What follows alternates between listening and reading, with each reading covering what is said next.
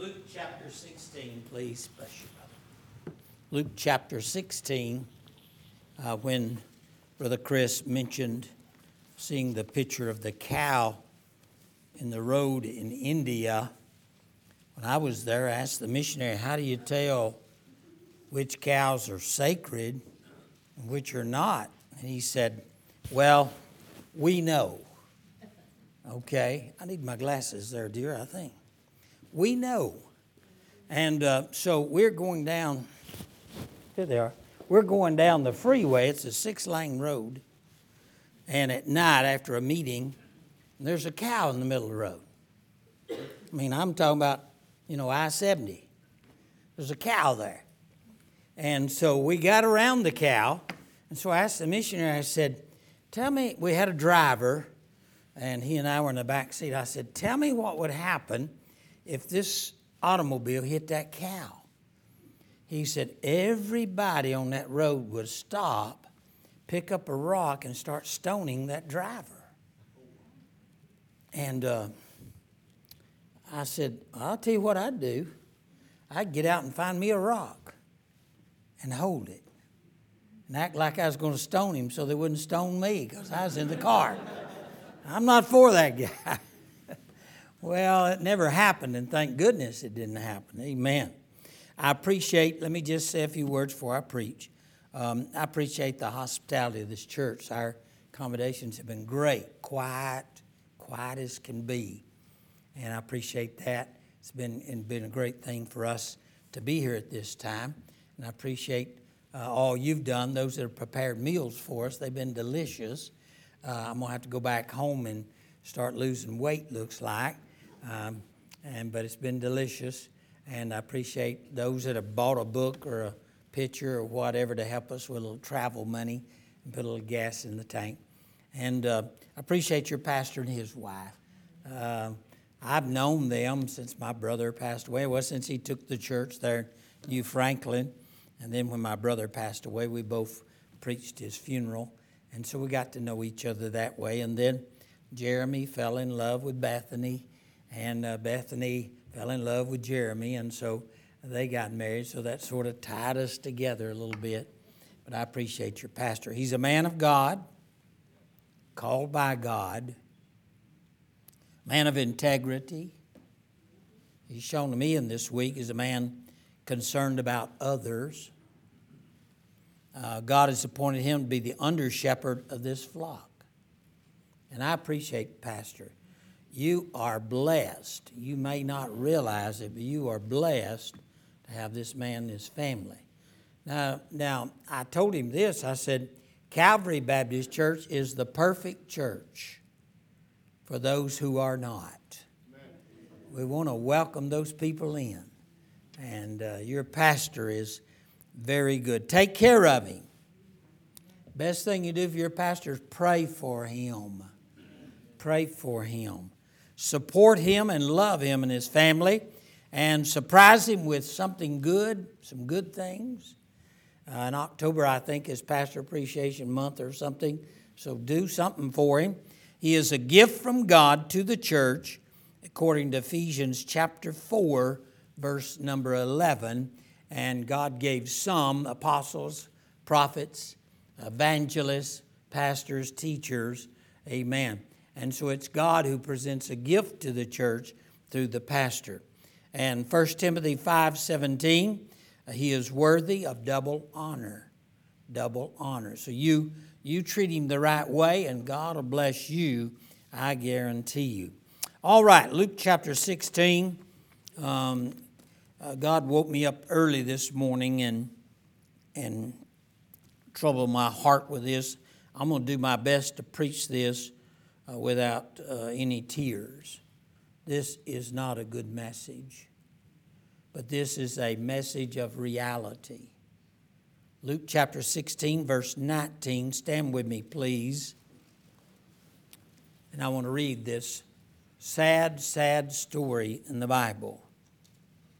There was a certain rich man, not a parable, but a certain rich man, which was clothed in purple, fine linen, and fared sumptuously every day.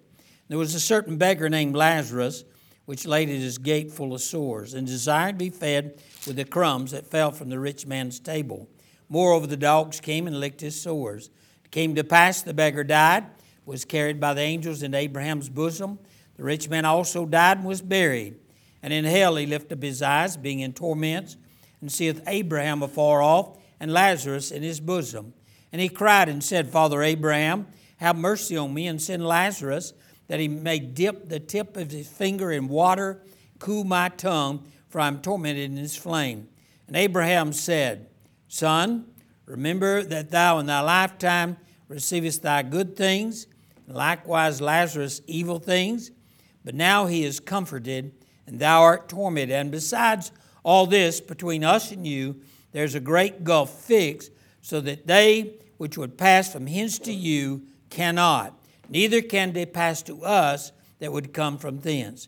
Then he said, I pray thee, therefore, Father, thou would send him to my father's house. Here's my text. For I have five brethren, that he may testify unto them, lest they also come into this place of torment.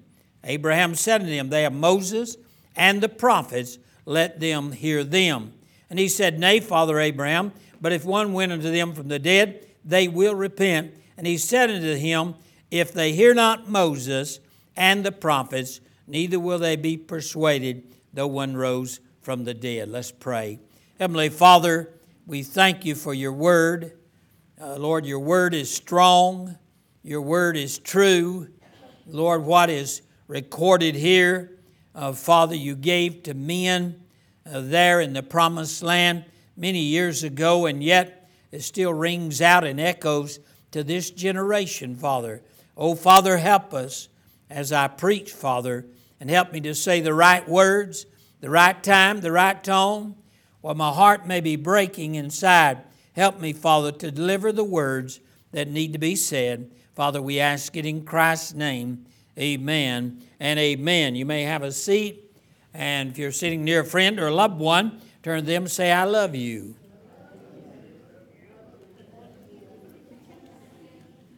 Oh, by the way, how are you doing? I am blessed. Ah, some of you remember. My topic tonight is one in hell and five on the way. Why do we have a mission program at our church? Why do we give money to men to go to Ecuador, go to Europe, go to Asia, go to India? Why do we give money? Because there's one in hell and five on the way. If our message ever came out about missions, this one would be one of the top one.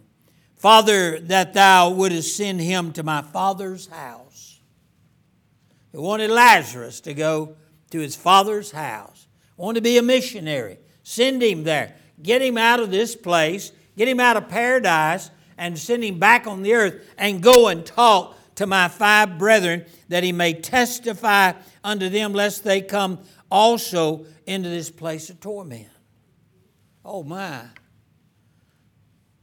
Four things, real quick. Hell is a prepared place. Matthew chapter 25, I believe 41, uh, says something like this. Um, then he saith unto them on the left hand, Depart from me, you cursed, into everlasting fire, prepared for the devil and his angels.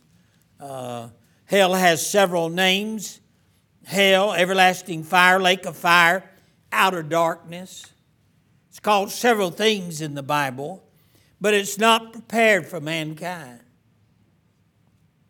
It originally was not made for man to go there. I want you to look at Genesis chapter 1 with me, and I want to show you a little thing in the second day of the creation of the six days of creation. Day 1 ends in verse 5 uh, and God called the light day, and the darkness called night, and the evening and the morning were the first day. Verse 6 And God said, Let there be a firmament in the midst of the waters, let it divide the waters from the waters. And God made the firmament and divided the waters that were under the firmament from the waters which are above the firmament. And look at the next words. And it was so.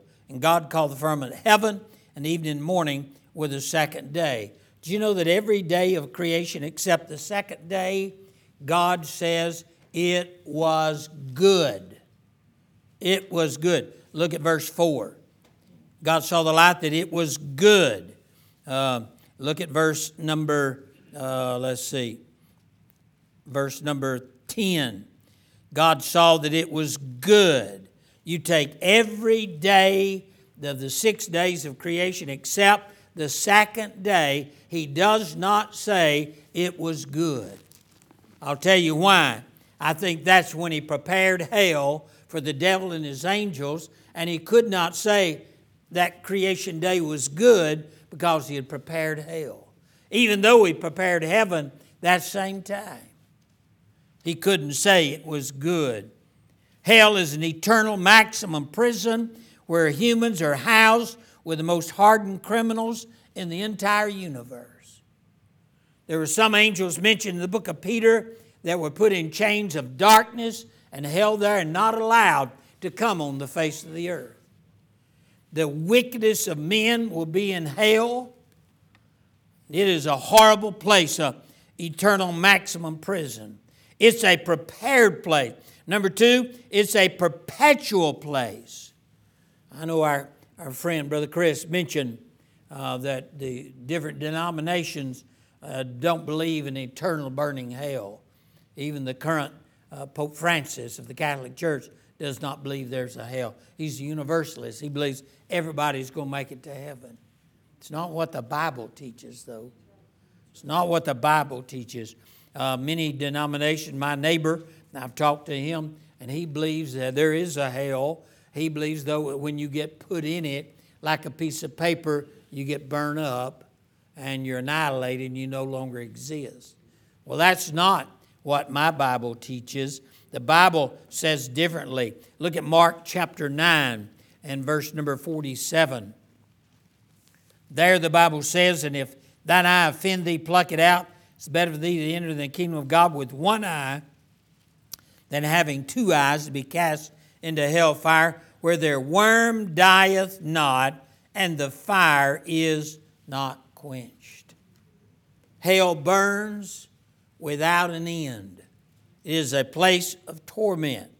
The beast and the false prophet are in the lake of fire 1,000 years after the return of Christ to reign, Revelation 20, and they were still recorded there 1,000 years later. The rich man in Luke 16 has been there since the days of the prophets hearing probably the words of Moses. He was there when Christ died on the cross. He was in hell when Rome became a great power in the Roman Empire. He was there when Columbus sailed across the ocean in 1492. He was still in hell when our leaders of our country in 1776 sat down and signed the Declaration of Independence. He was still there when 9 11 happened to our country. He was still there yesterday. How sad that is. To be put in a prison with the most hardened of criminals and in a torment. Oh, hell lasts forever. I, I could use this illustra- illustration. What, how, how long is eternity, preacher? Well, what, let's take a little robin, a little bird and he goes out here to the rich soil of Missouri Valley and he dips into it and gets a mouthful of rich, fertile soil, flies all the way over to Saudi Arabia and deposits it in the desert of Saudi Arabia once every 100 years. He did that and kept doing that for 100 years and finally moved all the topsoil out of Saline County the first page in eternity would hardly be turned. Hard for our mind to grasp how long eternity is. We live in a finite world. Uh, I've got a math background, and even mathematicians, when they start studying infinite series and infinite list of numbers, they do not act and obey the laws that we know in regular mathematics. Infinity is a different totally different world. You see, uh, there's Hell is a prepared place for the devil and his angels. Hell is a perpetual place. But here's the sad part hell is a punishment ending place.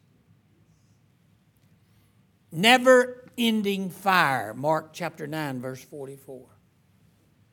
There's not a person in this building in their right mind, if I had a candle up here, that you could hold your hand over it and leave it there. You jerk back. If you left it there, your hand would start burning. The difference is in hell, there is no time. Why do we send missionaries around the world? Why did those men flew into Ecuador and died in that first missionary venture in that portion? Why did they do that? They did that because they saw a world dying and going to hell. I'll tell you, every time I see films like this, I want to go to Ecuador.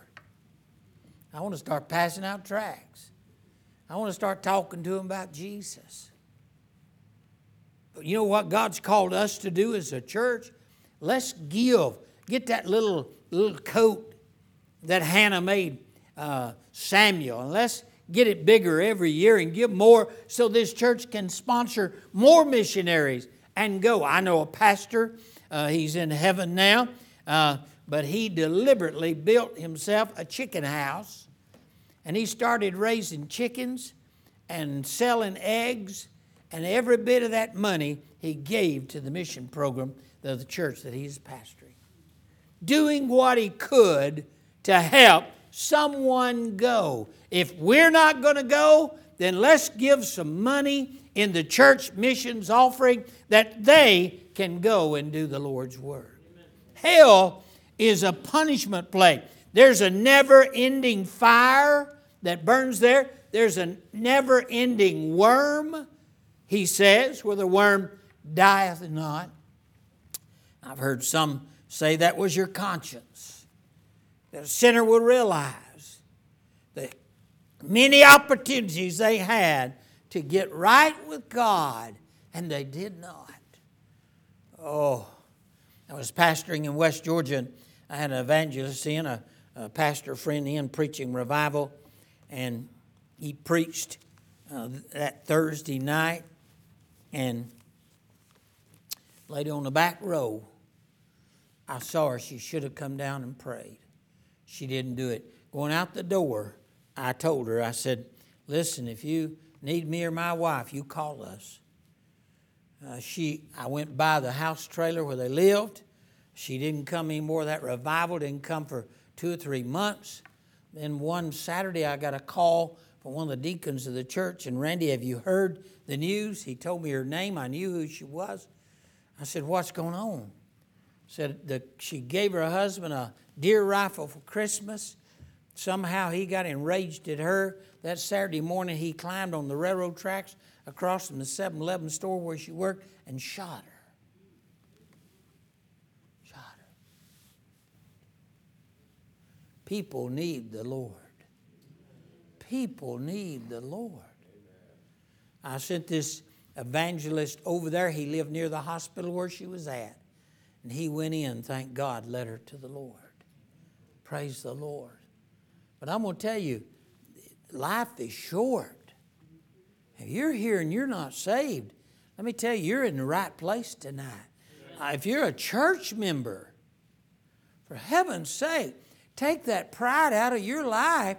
Get down here and do business with God tonight because what good is it going to do for everybody to think you're a good church member when you die without Christ and go to hell?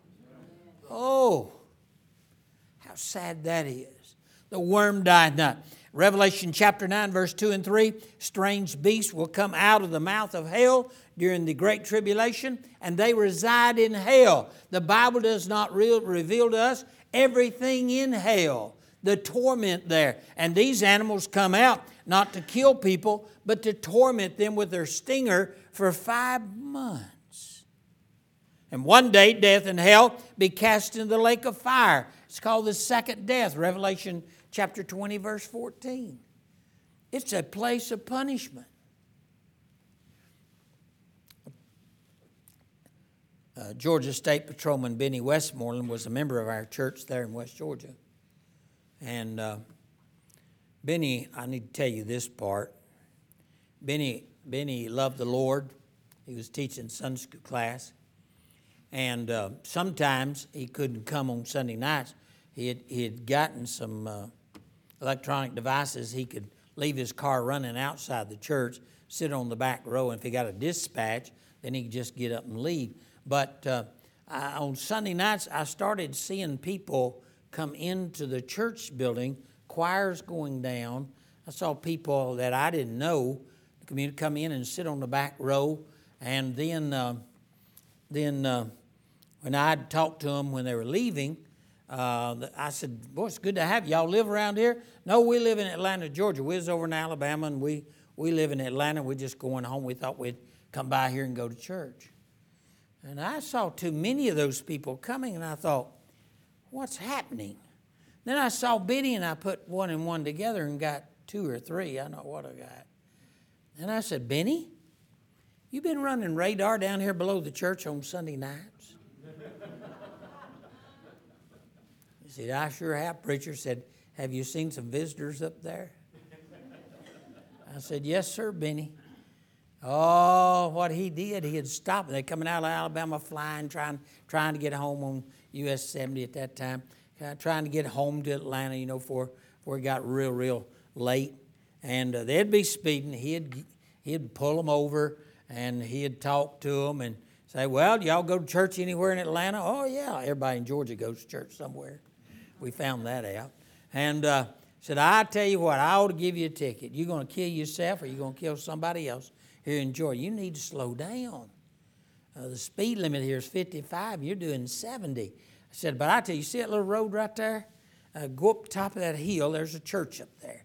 If you'll go up there and go to church, I'll just give you a warning ticket or a verbal warning, and you can stay there. And boy, when I discovered that, Brother Chris, then when they come in and sat down, I'd preach my message I had, but boy, I'd talk about obeying the laws of the land.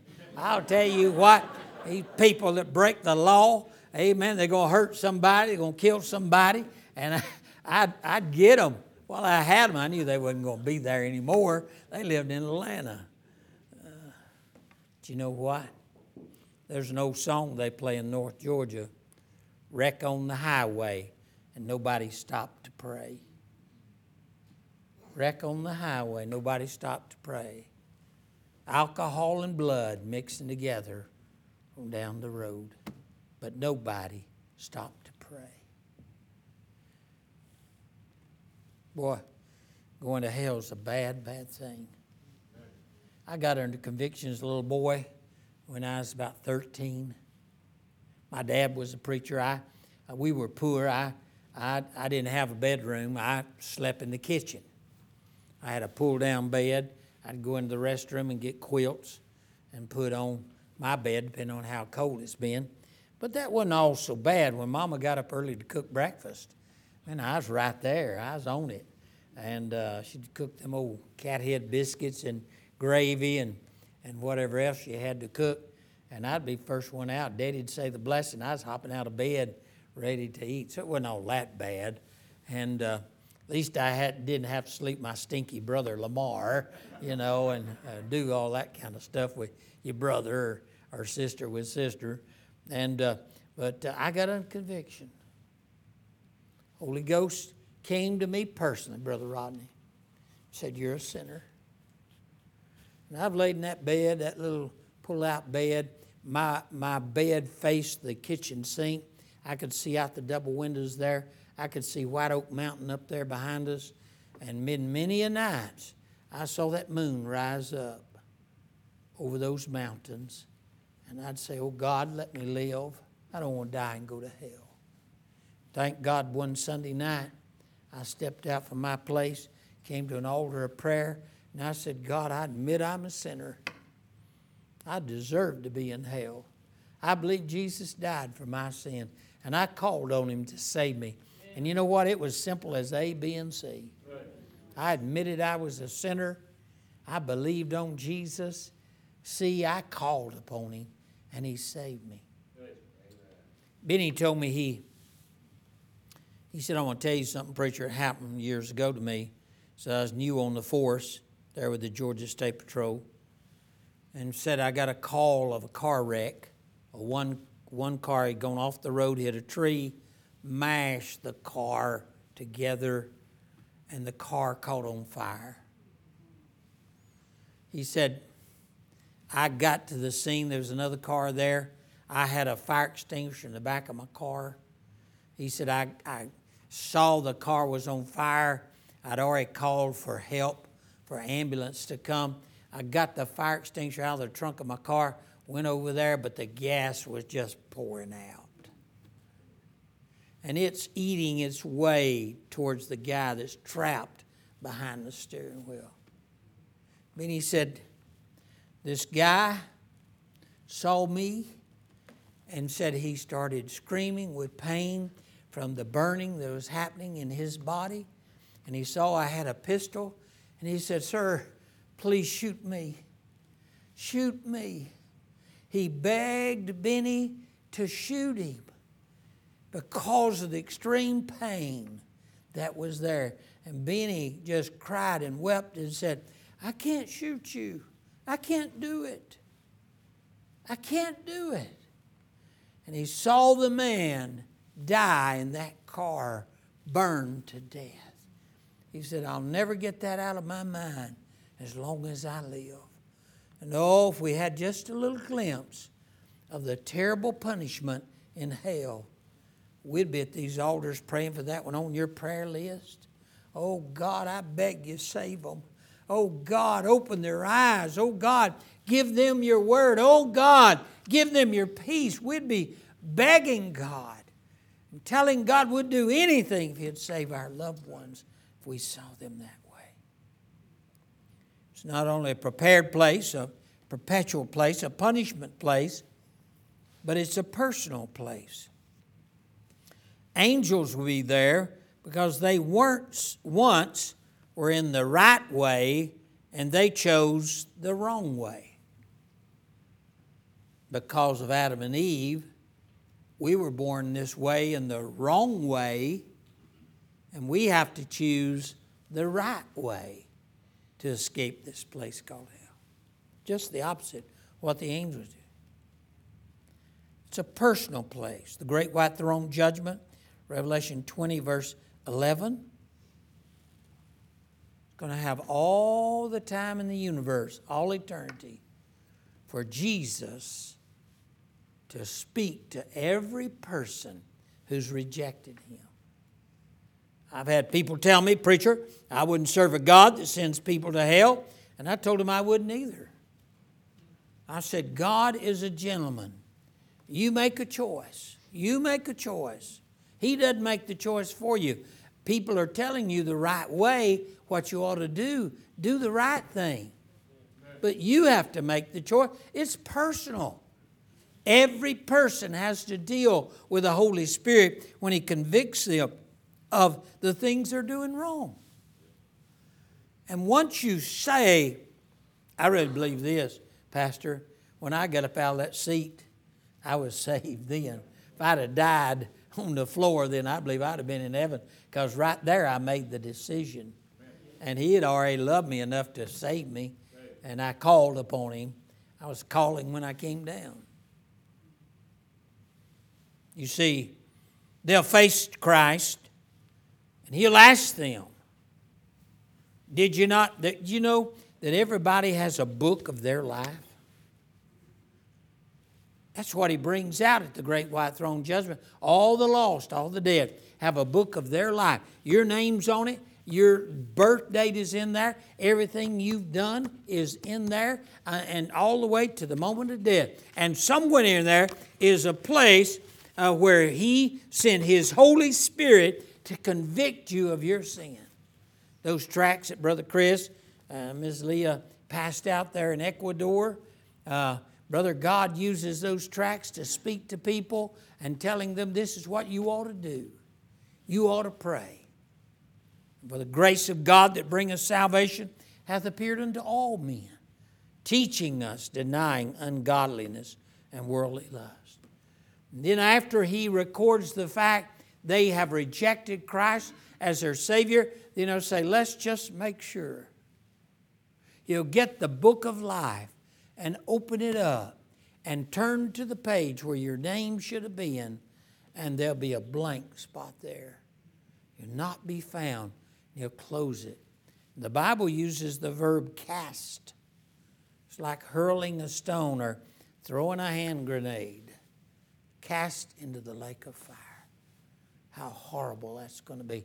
And here's the hard part wherever Christ is after the rapture, so shall we ever be with the Lord. Paul says in Thessalonians, we're going to be there as witnesses. Did you pray enough for them? Did you talk to them? Listen, those people you have on that prayer list, these are the very people when pastor has friend Sunday or family Sunday, you invite them and tell them, I want you to come sit with me in, in the service here at Calvary Baptist Church. I've been praying for you. And as more you pray for that person, the more you're going to become concerned about them, and the more you might go by their house and invite them to sit in church with you. Hell, it's real, it's not a joke. A person will be in the lake of fire because of their personal life. They rejected the call of the Holy Spirit. And God is merciful, He's long suffering. And He wants to save you more than anybody else. He wants to save our loved ones more than anybody does. He wants to save the people in Ecuador more than Chris and Leah do. Oh, they have that burden for that country. He wants to do it. Why? He gave his son to die on a cross by himself, all alone. He actually suffered a hell hanging on that cross. I thirst. The rich man cried for dip finger in the water, just one drop. You know what? I, I think if I'd have been there, I'd said, Tell Lazarus, get me out of this place. Do you know why he didn't? There was no hope in escaping the lake of fire or escape. How many are glad you're saved? Well, aren't you glad you're saved? I'm not going to that place. But I tell you what, I want to I want to rescue someone else who may be going there. I want to get them. Get a song ready, brother. Hunter. Story is told of a, a gold prospector. He had a girl picked out to be his wife, and he was all excited about going out to the gold field and finding a lot of gold and took his dog with him, went out there and prospected. And uh, every time he'd find some gold, he'd go back to his little cabin and he had a little metal box. He dug a hole in the bottom of his, of his little cabin and buried that gold down in that little metal box. And uh, uh, he'd scuff up the floor. You couldn't even tell he dug it up and he'd go back out the next day and go mine the dog right beside him. And uh, one night the dog started barking, and he got up and looked, and there was nobody there. He looked at the dog and said, "Be quiet, I'm trying to sleep." And the dog cowered down, and he went tried to go back to sleep, and the dog started barking again. And uh, he got up and looked around, and then he got mad at the dog. Finally, he said to the dog, "You do this one more time, I'm gonna shoot and kill you." And sure enough, he tried to go back to sleep, got in a little doze, and the dog started barking. And he shot the dog. And then he laid down and went to sleep. And the robber, who was out there all the time, came in, killed him, and dug up his gold. He died, and his money got taken away because he didn't listen to that dog. Your heart starts beating heavy during this invitation, you know what that is? That's the involuntary action of the Holy Spirit telling you you need to come down to this altar and you need to pray and you need to be saved. I'll tell you what, those that have a name on their prayer list, we need to pray for them. This is why we have a mission program. This is why we witness in our Jerusalem. That's why we witness in Saline County, our Judea. That's why we witness in the jails, the nursing homes, because of hell. I don't want to see anybody go to hell. Preacher, do you believe children can be saved? Oh, yes. I was pastoring Harmony Baptist Church, and I saw a four year old girl leave a puddle of tears on the altar. And she was crying because she knew she was a sinner and was going to hell. I believe old people can get saved. If you're still living, you're still eligible to come and talk to God. Let's bow our heads for a word of prayer. Hunter, you come. How many here could raise their hand? Say, Brother Randy, I know I'm saved. I know I'm saved because I was there when it happened. Could you raise it, put it right back down? Now, listen, if you couldn't come and pray, please come and pray. Well, I don't know what to do. Pastor Haggett will be down here, he'll help you, and I'll guarantee you, nobody in this church will make fun of you. They'll be praying for you. You need to come. You know that dog barked and barked and barked? And that's the way the Holy Spirit does. He'll call you. He'll call you to come. Come. Heavenly Father, take the feeble words I've spoken tonight, and Lord, use them, Lord, that others may be saved. Lord, I thank you for saving my soul. Oh, Father, I thank you, Lord, for touching my life. Lord, meet the need, Father, right here at Calvary Baptist Church tonight and save the lost. Give the Christians a burden for those on their prayer list. Lord, I ask it in Jesus' name. Amen. Stand with me now.